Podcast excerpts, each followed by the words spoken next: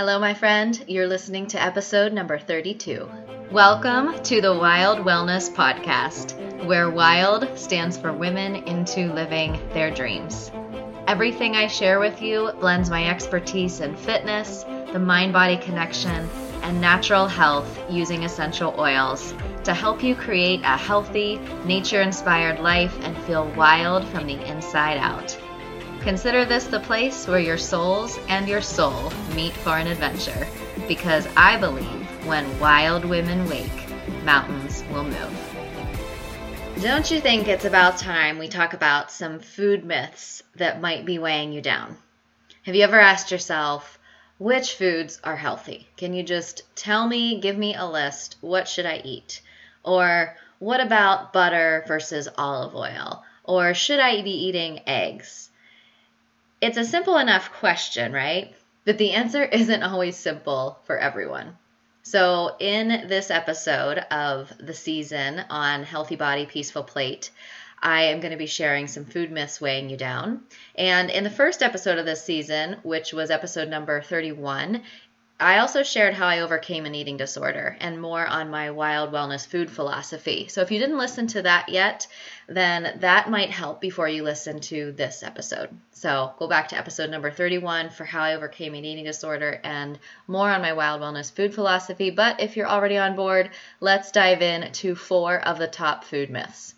Number one, fat will make you fat, or low fat or fat-free products are better than whole fat products. So, should we still be buying into this low-fat craze of the nineties? Here's the thing that I think is important to understand. When fat content is reduced in products, the manufacturer has to pull flavor from somewhere, right? So often that means increasing sugar content or adding other chemicals. And sometimes they're also lower fat because of man-made trans fats, which are no good for our health. So whole fat butter, cream, or saturated fat in amounts that are right for you from animals that have been naturally pasture humanely raised is okay if you ask me. In fact, it can help regulate metabolism. Fat is vital for your brain function and so many other processes in the body. And I think the important thing to debunk here and remember is that eating fat does not make you fat. So moving on to myth number two. Eating red meat, butter, and cheese or foods high in saturated fat increases risk for cardiovascular disease and causes high cholesterol. Did you know that most of the cholesterol we have is produced in the body and does not come from food? The real reason for the increasing health issues around cholesterol is more attributed to a diet that's high in processed foods and simple carbohydrates, which are inflammatory, and they are high on the glycemic index, meaning they raise our blood sugar, which sends a message to our body to produce insulin. And then when this happens too much, you can develop insulin resistance, and there's simply more inflammation going on in the body. So the fact is, cholesterol is essential to our hormones and metabolism. Eggs, for example, are a food that have been in the spotlight to avoid and been blamed for being high in cholesterol for years. I grew up on this idea that we should limit the amount of eggs we eat because of cholesterol. But in my opinion, if they're from happy, free-range chickens, eating eggs um, is okay. In fact, it hasn't been linked to high cholesterol. On the other hand, in the nineteen fifties, when people started eating more margarine and less butter, guess what changed? Heart disease increased.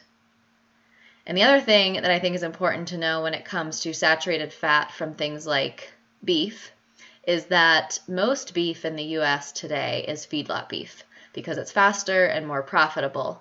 And the same is true for com- commercial poultry.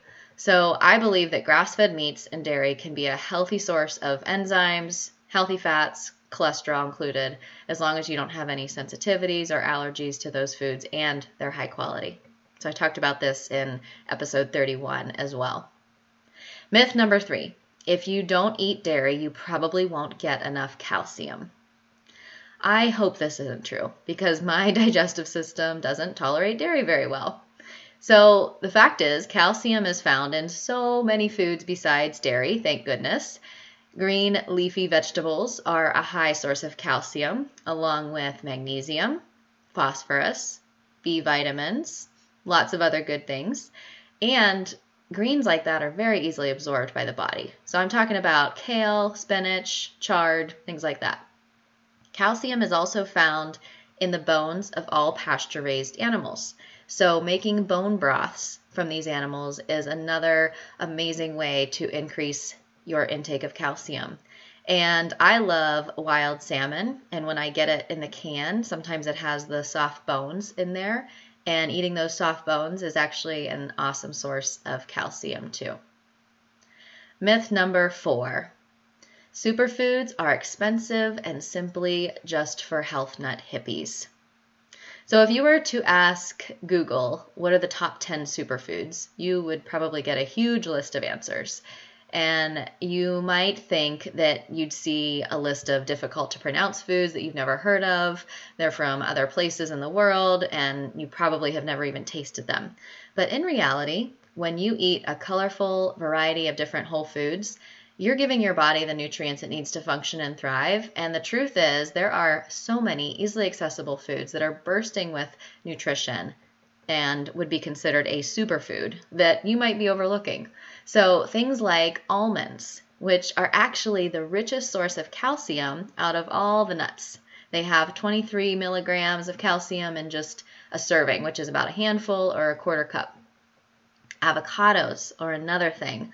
I eat lots of avocados. They're so good. They have loads of healthy fats, and we often don't get enough of these healthy fats, so that's a good way to get them. Eating those fresh avocados um, is something that you can just scoop out and eat fresh. But if you've never had avocado toast, Pinterest that. Make yourself some today because it's so stinking good. I like to slice avocado and put it on salads. I add it if I'm having like a rice bowl with some other veggies and beans in it. It's really good on so many things.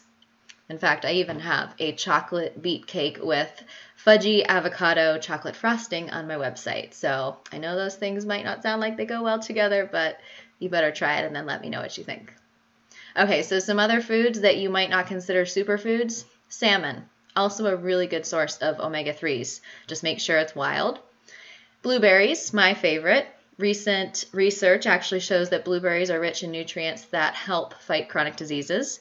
And blueberries are high in vitamin C, fiber, antioxidants, so many good things. Cinnamon is another amazing superfood. Cinnamon is, of course, has a lot of anti, uh, antioxidants, has a lot of anti kind of microbial properties to it, antiviral, antibacterial, but it's also known to regulate blood sugar. I actually love it in the essential oil form. I use doTERRA cinnamon and I add it to my tea or cacao or bulletproof drinks, and it is delicious. You can even add it to coffee. Lentils are another superfood, so to speak. These are so inexpensive. They're easy to prepare. They're high in protein, iron, and other nutrients. So need I say more about lentils?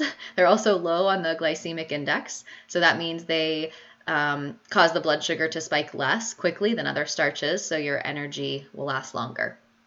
And finally, bell peppers. Yep, just a regular old bell pepper, the ones that maybe you grew in your garden this year. These have superpowers, um, especially with vitamin C. I have a fun story for you. Actually, I did a science fair project when I was a kid and was testing the vitamin C content in foods.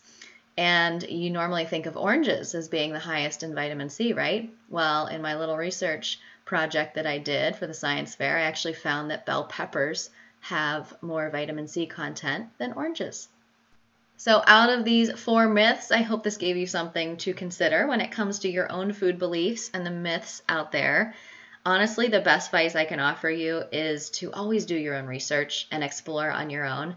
I feel like I keep saying this over and over because I think it's key to understanding what's good for you.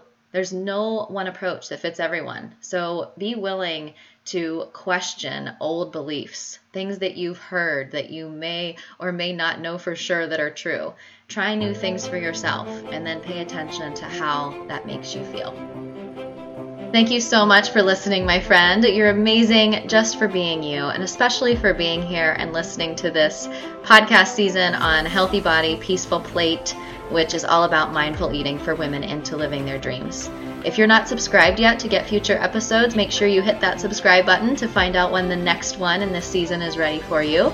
And if you got something good out of the episode, please leave a rating and review on iTunes or your podcast app. This helps people find the podcast, and it will allow me to continue sharing them with you. If you thought of someone specifically who would love this episode and really benefit from it, just simply click the share button or take a screenshot and send it to them.